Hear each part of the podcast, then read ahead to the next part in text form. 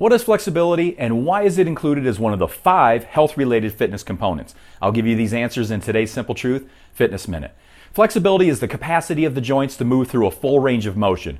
With hundreds of muscles and joints in the human body, flexibility will vary depending on which muscle and joint are being evaluated. You might have great hip flexibility but poor shoulder flexibility. There is no single test that can say how flexible we are. Good flexibility is very important. It increases our ability to perform daily activities and live independently. It decreases our risk of injury, especially to the lower back, increases blood flow, improves posture and athletic performance, and it reduces overall pain and stiffness.